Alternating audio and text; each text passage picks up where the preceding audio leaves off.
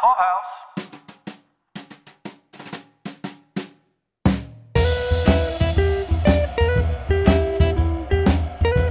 This is Paul, This is Caroline. and welcome back to another episode of our ongoing coverage of the marvelous Mrs. Maisel. This is for season five, episode four, entitled Susan.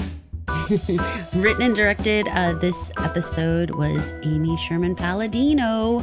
So we're back in action with Palladinos, right? I, I don't think that they would leave a musical production. Mm, to anyone else, Yeah, really. it, yeah, it'd no. be one of those two. Okay, so this is a very divisive thing that our Palladinos do when they are specifically in a finale season of a show.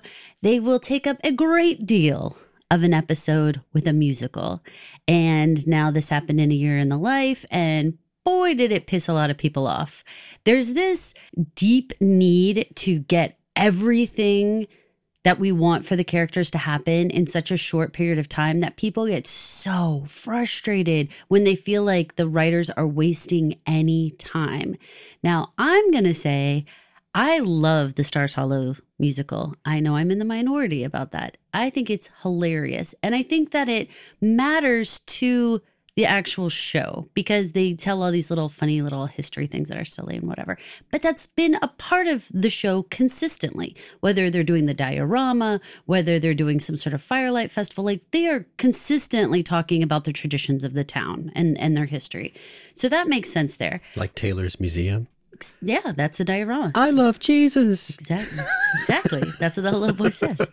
So, um, so my question to you is: Does this industrial expo musical number work for you? And do you think that, like I said, there's all this consistency over here for where the Stars Hollow musical played in? What do you think over here happening on Maisel to have like this entire musical that suddenly Midge is a part of? I know what you're saying about audience perception of the musical bits. People really enjoy the writing when it comes to the snappy dialogue and the aspirational coolness in in these fast-paced witty conversations that people hope that they could have for themselves. And I wonder if the musical bits are more or less just tolerated by the audience rather than loved. Now, I'm going to pause you there for just a moment and say, now there is a whole market for people who are doing musicals in different ways now. Like we like have Tick Tick Boom or we have Schmigadoon. There is an audience who wants to see different types of musicals done in different ways. The main thing for me when it comes to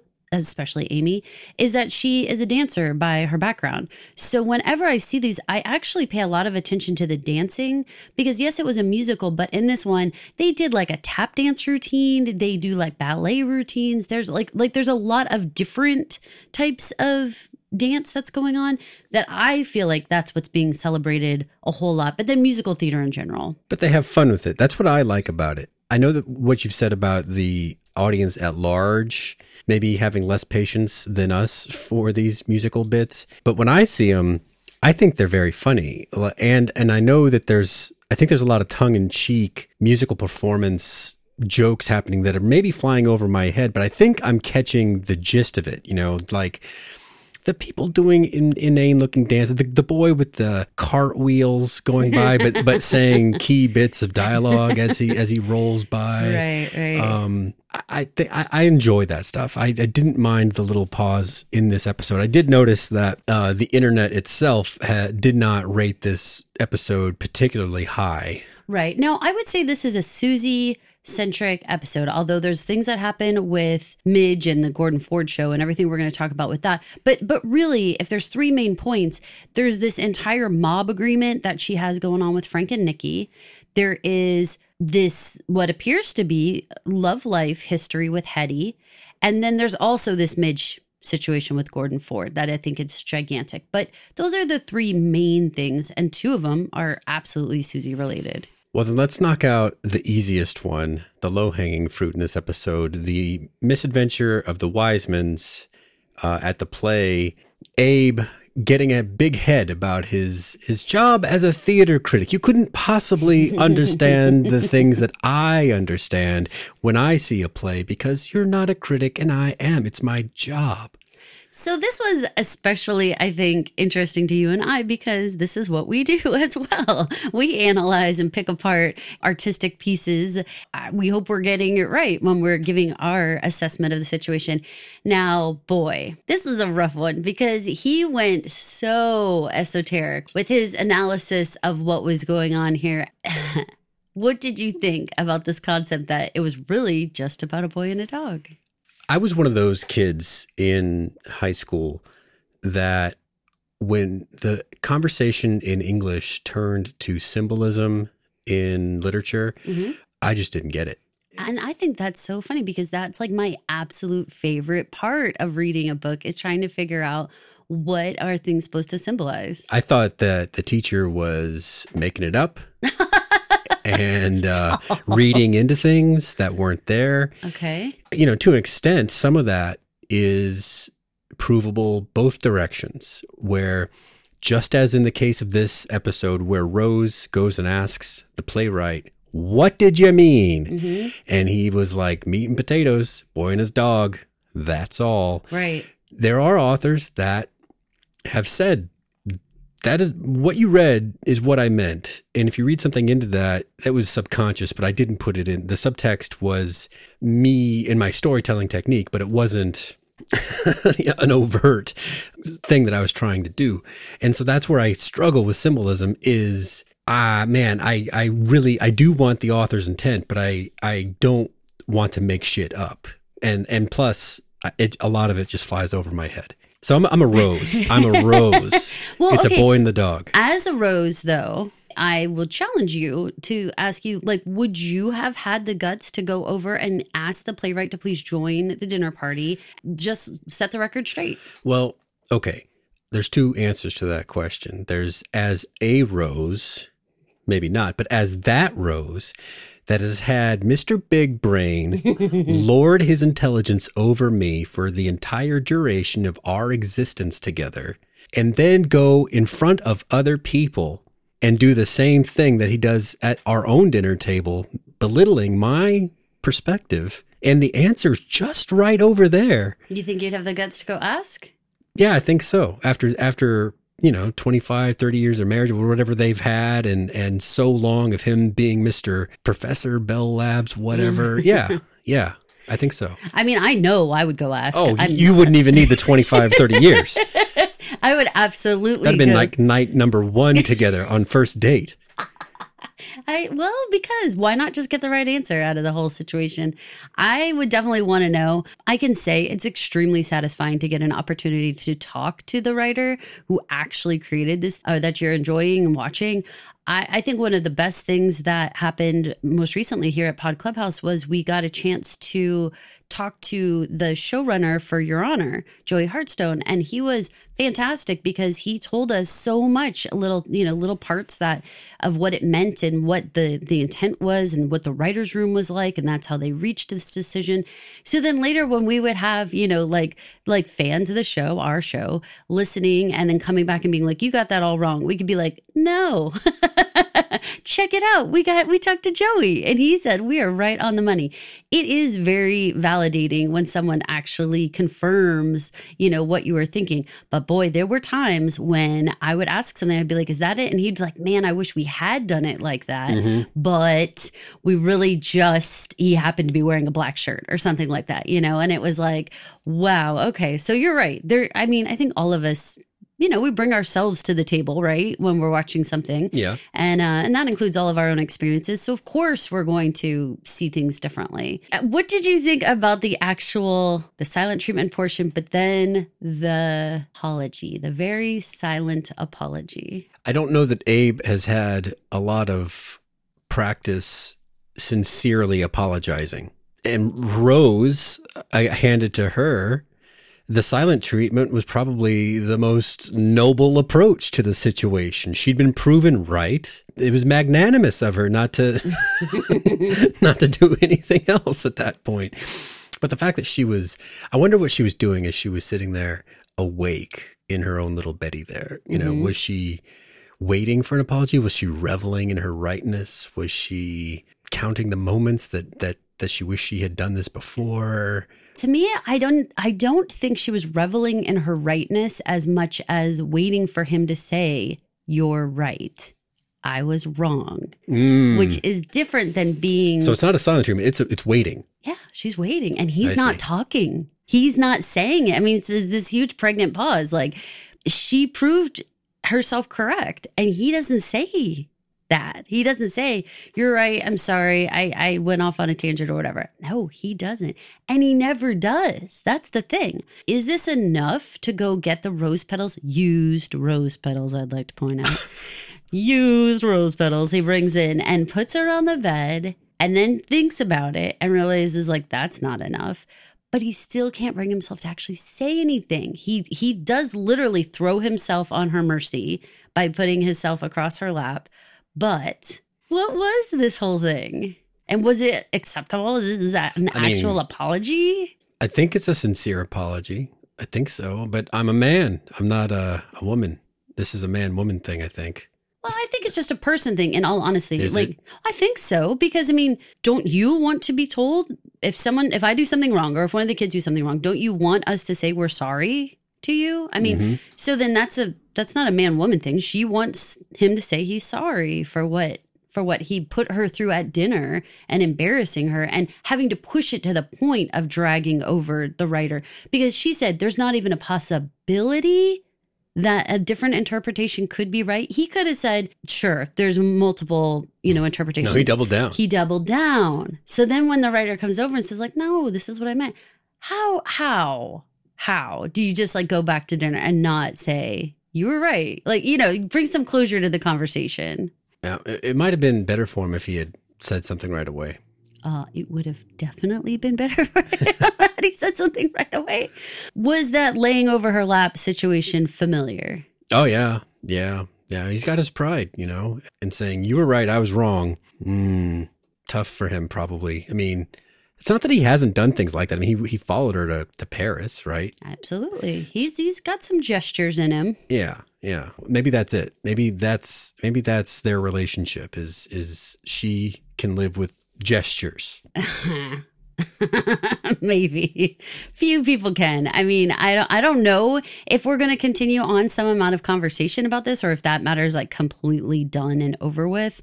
I think there's a, I know there's a We're- lesson he learned in this. Well, and what I think though, back to back episodes, I'm seeing some patterns here that I'm curious what what's going to be maybe the third one because typically these come in threes, right? So we have the Maisels absolutely separated, and then it takes this outside situation for for Shirley to come and they and like you said, you felt they reconciled like in the last episode, and that it's over, like they're back together again.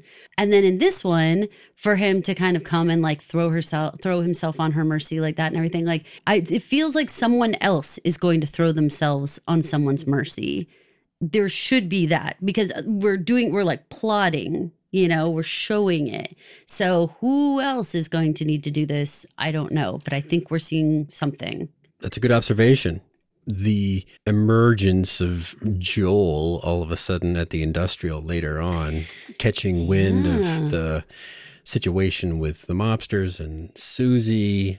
Okay, so Susie. So, like I said, this whole episode really seems to be about her, of course. I mean, Susan is a name that she has dismissed, that it's not her name because it was always a little weird in earlier seasons. Midge definitely said something like, Your mother named you Susie? Like, not Susan, but like Susie.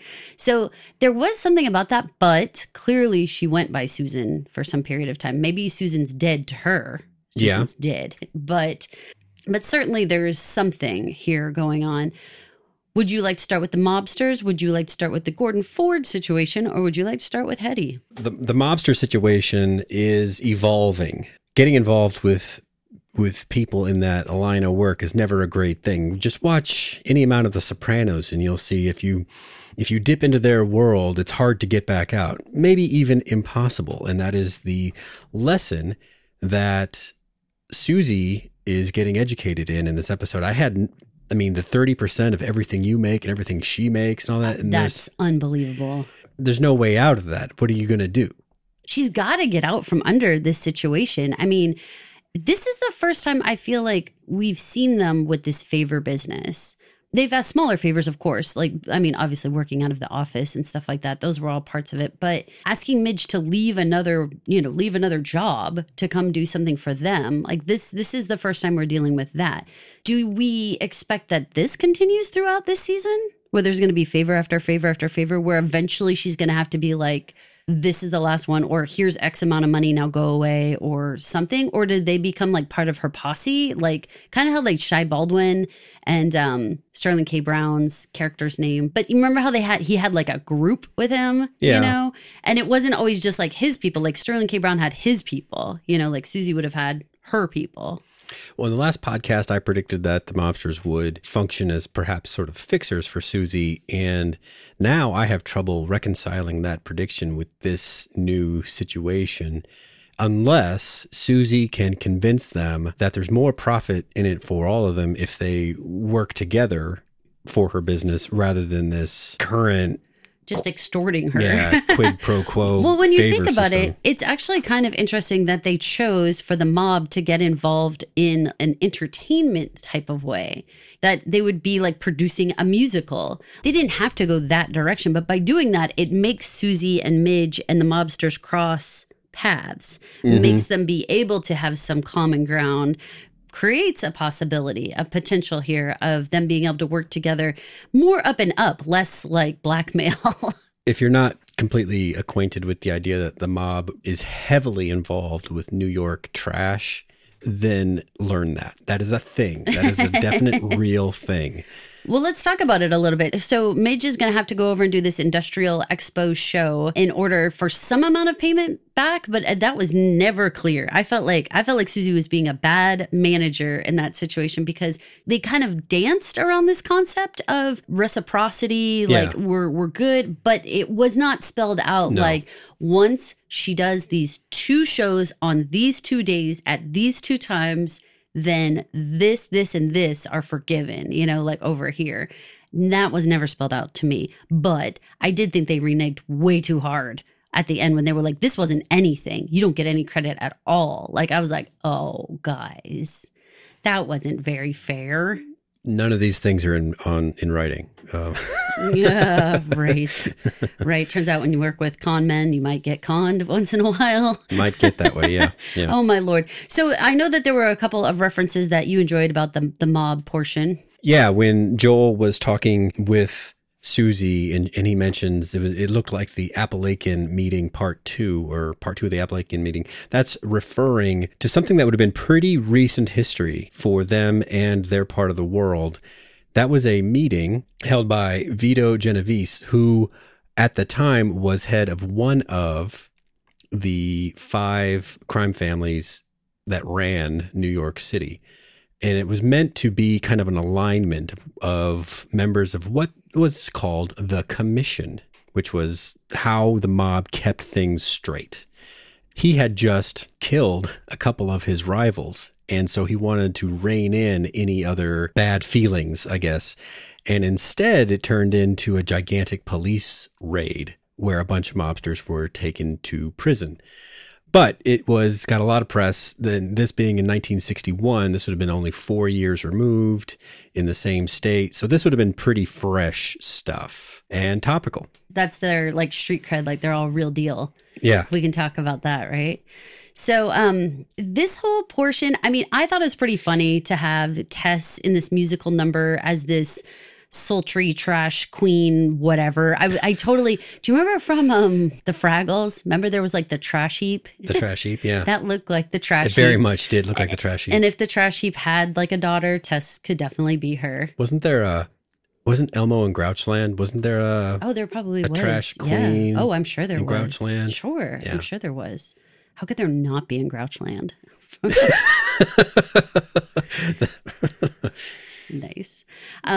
so I mean, I don't know. I I didn't hate this musical. I thought the way that Midge acted in the second portion of it all it's a little much, really. it was a little much. It didn't actually make any real sense that she would have been throwing that much of a temper tantrum to be up there and just like flopping herself around or yelling out on stage like it's hot in here or whatever. Like, what the heck? I mean, she is a performer, like a, a professional performer in a way that's like, why would you embarrass yourself more than you already are by acting rudely like this, you know? Well, and this has nothing to do with what she's upset about. Right. And so it, it, it it's just silly. I, I definitely think this is one of those episodes that people are going to point to Midge being like, selfish, immature, all the bad words that people think about her. This is the type of episode where you're like, come on, Midge, come on, girl. Like, you got to do better than this. Like, you're hustling, you know? And that I don't, they never showed us the money amount that was on that little piece of paper, but come on, man. Like, get the job done. You, she's better than this, you know, acting like that. All right, so let's talk about what it is that she's so angry about because this 100% comes down to Susie because she's the one who made the agreement to have Midge become a writer on the Gordon Ford show. If we all remember, Midge wanted to say no to the job, but Susie yells sidebar and takes her to the side and tells her she's got to take the job. Now, what has this situation become? Nobody working at the show can be on the show. Gordon's own rule. He enforces it himself. He's up to its enforcement. And as we learn, even if he wanted to make an exception for Midge at this stage, he'd be pissing off half of his writer's room who've already been in line for that spot. And it sounds like a lot of other employees who also have some talents that could have been on the show. But here's my question mark Gordon is the one who actually offers the writing job, and he knows full well that the intent of Susie and of Midge is to be on the show.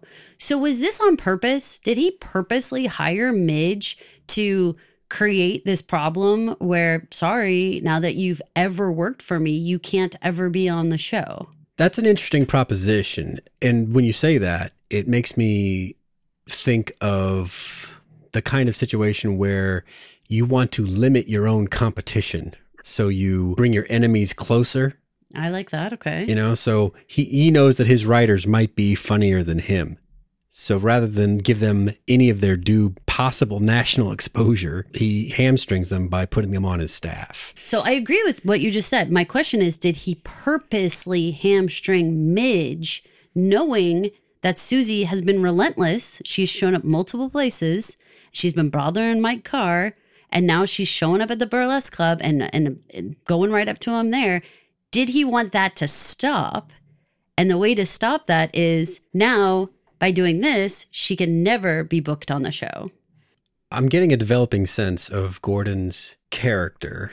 And is he capable of that kind of deviousness or is it just ruthlessness? And I don't know about the deviousness, but I do think the ruthlessness, yes. So you think he was trying to make it so that I mean, but what? I don't that's confusing to me because Midge could still go on a competing show or whatever, but you're just saying so that no one just like swoops up and takes his hosting position. Maybe. well, this is the this is the this is the metaphor of the play. Is it just about Gordon just happened to give her a job? Is it just about a dog and a boy? Or was there a way more complicated, layered situation where he knew full well that he had this rule that she would never be able to be on the show and that Susie was never going to give up booking her on the show and had been bothering his talent agent. And so now he can cut her off at the knees. So is it a boy and a dog or Jesus over here? Isn't that what what, they right. what Abe was trying to say? Right, latent homosexuality and uh, there you go, some sort of Jesus and Jesus portions. Yes. So I don't know which is it. Can it be a little bit of both? I think it's got to be one or the other. Well, you can noodle on it, okay, if you want to get back to me later. I, of course, am going full double down on it's his rule. It's his singular personal rule. And he's already had to enforce it with X amount of people. So he knows exactly what he's doing by putting her on staff. And he has now basically blacklisted her for, for the show in perpetuity. That's not something you do on accident. And then the fact that Midge doesn't even want to take the job and Susie forces her hand means this has now created a gigantic potential wasp's nest for these two women to deal with. And this is why Susie arrives at 30 Rock to sort this out because she knows that Midge is upset about it. And she goes straight to them to try to circumvent the situation. She does. However, and, hey, no, Mike Carr is willing to have lunch with her. Like I mentioned last episode, she's becoming a legitimate talent agent as, as someone that needs to book talent and and has same day needs at some point you need to be friendly with the local management. So, I mean, man, this situation is a mess. I really feel for everybody. I mean, because because this was done in bad faith. Gordon knew the deal he was making, and Susie and Midge did not know the deal they were making, and that sucks. I mean, I, I feel terrible for them because they never would have guessed in a thousand years that this is how this would go down. They're learning an expensive and potentially career altering lesson here. But well, when you come dang. to work the first day and you don't actually sign any paperwork or anything like that, I mean, I, yeah, it's hard to believe that. Like, how is she getting paychecks and stuff? Because they don't even seem to know she works there. but yeah, I don't know. So this was a big monkey wrench that obviously Midge and Susie are going to have to deal with interpersonally about like, hey, as my manager, you should have asked more questions or known the, the industry well enough to know that Gordon Ford has a rule on his show and so I should never be on his staff or whatever. Like, like there's parts to this where you get really, really mad. I don't know what Susie could yell at Midge. There's really nothing there because Midge said I don't want to do it. I don't want to be on the writing staff. So I don't know how Susie's going to throw anything back at Midge except for just defending herself and saying reasonable people don't have these rules on their show. So I just assumed he wouldn't have such a rule. But here we are. So, here we are. Here we are. So that's just left out there dangling, you know, of like, what are we going to do? What could possibly happen? We don't know. But we have this other little fly in the ointment here, Hetty, that is Gordon Ford's wife and is clearly a lesbian and has just been hanging out, I guess, in Fordland for the last 15 years, having disappeared on Susie, it turns out who knew that Gordon Ford was like sloppy seconds from Suze? There's a lot of backstory there that they don't tell because they're just picking up on a conversation that they should have had years ago. And of course, if if you know you might have been in a similar situation in life, you don't recap for possible listeners what the details are. Right. You already know them. Usually it's like you know what you did. Exactly. And that's that's what they're doing here, but we start to get little bits and pieces that suggests to me that they crossed paths in their younger life, college age ish. Mm-hmm. And Susie is Susie, meaning that she might not have attracted a lot of attention from the people that she wanted to get attention from for one reason or another, because she's kind of surly, other factors too. But Hetty comes along and gives her that attention. All of a sudden, Susie is like head over heels with this person that is treating her like she's special. Then all of a sudden, Hetty just disappears, just ghosts her in 19, what would that be? 1940s ghosting? What would that be? Like you just. I don't know. don't call them back or something. I don't. I don't even know what that would be. But still, you just, don't. You don't read their telegram. Right. You just like rip it up and throw it right. away. Exactly. But that's the best I can figure out, and it kind of informs about Susie's treatment of Joel over the seasons. Okay. Like like all that we know is that Susie knows that Joel betrayed Midge, cheated on her. And although Joel and Susie have interacted from time to time, it's always been cold. It's never been warm. It's always been like a necessity type situation. Right. Where Susie feels cornered and can't get out of talking to Joel. And I think that comes from this feeling of I don't want to talk to a cheater if I don't have to. So then are you you're thinking Hetty cheated on her? Yeah. Okay, I see. That was that was a long way to get there, but I see what you're doing there. Okay, I get you. I get you. So, I mean, we are already established that Susie is a lesbian. I'm not exactly sure why we need to meet an old flame and exactly why this is going to affect her life now. I hope that Hetty has money and is like willing to throw into like Susie Myerson and sons and whatnot. I hope maybe that's what she's going to be used for because I can't really wrap my brain around well, why Hetty would be an important portion to bring up because it's not a sexuality reveal. We had that a long time ago. But Susie might need a favor convincing Gordon ah. to change his mind. I see where you're going with that. That's a very good call. Very good call. How is that going to work? Because Susie's not recognizing that in the moment at all. No. She's definitely got a lot of baggage to deal with. And, you know, like very true to Susie's character, she does not observe social niceties, courtesies, politeness, none of that. And where a lot of people would at least say, sure, give me a call, but then never return the call or whatever. Susie just does her best to storm off until Hetty gets physically in her way and won't let her go. So emotions were running too high for her to have that kind of rational connect. Like, wait a second, That's true. there's possible leverage here from a person that might feel like, or should, in my estimation, feel like she owes me one. Okay, I, I like all those things. I mean, we certainly have brought up the concept of a favor in this episode and reciprocity. There you go. And we've certainly had patterns of people asking for forgiveness and having to make a grand gesture, right? Yeah. These have been our last two episodes with the Maisels and the Weissmans. Both had to do some grand gesture moment feel. So I can see that. I also I think that they did a good job already establishing back with the Shy Baldwin storyline that homosexuality is something that absolutely has to be kept private. So this idea of like yelling on the sidewalk and everything, I mean, Hetty can't have this kind of stuff. And frankly, now someone on the outside knows that Gordon Ford is married to somebody who is a lesbian. I mean, it could be a favor, it could also be straight up blackmail Mm. because there's definitely a push that Hetty is a public figure because she is Gordon Ford's wife and he is a celebrity. So she's, you know, somewhere in the same hemisphere, I guess, as as old uh, Shy Baldwin in terms of like you can't be out there public at all. So will it be a favor or will it be blackmail? Susie is getting it, it kind of exposed to the uh, twisting your arm aspect of this business. It may start as a favor, but wind up as blackmail. How about that?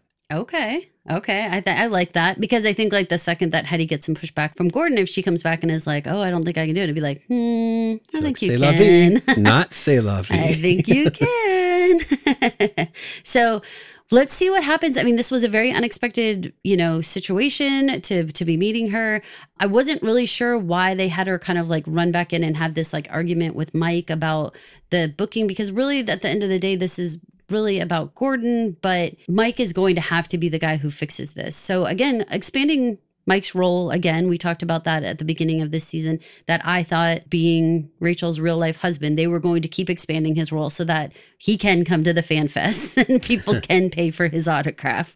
So I think they're going to keep doing that. That's just smart, right? To Right. keep like rolling him back in. All right, did we miss anything? I felt like one thing that we have to talk about for just a hot second is Zelda and Janusz and them getting engaged. Is super adorable. When she was like, "I'll clean up the rose petals afterwards. Do you want anything like to eat or whatever?" And she's trying to convince them that and Janusz's baking of this alcohol cake.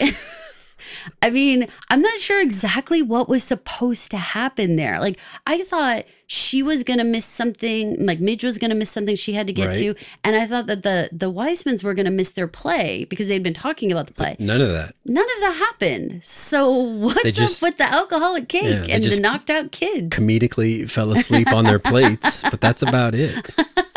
It was very silly and I enjoyed it. And Janusz is an adorable add to the whole group. Again, Gilmore Girls watchers, you're in the life. This is Berta and the Berta's extended family. This Very is the same yeah. storyline that I feel like we're we're just remolding a little bit. I'm fine with it. I like Janusz. I think he's funny. I'm curious what that means for Zelda. Does that mean that her and Janusz go move out and like have their own house somewhere? Or does Janusz just move in to Zelda's bedroom? I'm not sure, but it, that should be interesting to see how that might. I bet he folds in. I bet he folds in too. Yeah. Because we need more people in the house, right? We need like some extra craziness to keep the household vibrant. So, with these things happening this episode, what do you predict might happen next week on The Marvelous Mrs. Maisel? I got to think that all of our discussion having to do with Hetty and Gordon and Midge and Susie is, and now her, her her sad experience with the mob dealings. I think that she is going to suddenly have a very strong spine with the Fords. I think Susie is, is going to find her footing and say, you know what? I am done being pushed around by other people and I'm going to do some pushing myself. And I predict that that's going to happen. And perhaps, however she chooses to deal with this, could end up being the source of the rift that we know is coming between Susie and Midge. Did you have any uh, anything to read into Sophie Lennon's brief appearance this episode? I think you know she's fixed her career. She's got a TV show. Mm-hmm. I think it's just more like fans like to see Jane Lynch in small doses on this show. Well, and we also said we had to have like the parade of guest stars because it's Yeah. the final season. So Yeah. we have to see everybody and say goodbye to everybody on Yeah. their way out and kind of know where they're landed at this point. And so we know she has this show. I do think that I mean it obviously puts Gordon in even more compromised situation because she's he's obviously very friendly with Sophie, which puts him at odds with the Midge Susie side of things. right. It's not obviously as bad as it was. You know, they're not like actively warring, but at the same time, anyone who's going to do be like, oh, Sophie Lennon and give big hugs and stuff, You're a sight for sore eyes. probably not your best friend if you're Midge and Susie, right? So problematic. I can see that happening. Well, we'll find out more next week. Looking forward to it. This is Caroline. And this is Paul. Please remember to rate, review, and subscribe to this podcast on iTunes, Spotify, or wherever you listen to podcasts. A five star rating will help other people find the show. Thanks a lot. Thanks for listening. Thank you for listening. This has been an original Pod Clubhouse production. Pod Clubhouse is a podcast network dedicated to encouraging collaboration among podcasters and friends to bring a fresh voice and diverse perspective on a wide array of content. Please visit and leave a comment for us at podclubhouse.com. Rate, review, and subscribe to our podcast feeds on Apple Podcasts. Follow us on Twitter, Instagram, and Facebook. You can find us at Pod Clubhouse. Our DMs are always open, and we'd love to hear from you. Pod Clubhouse.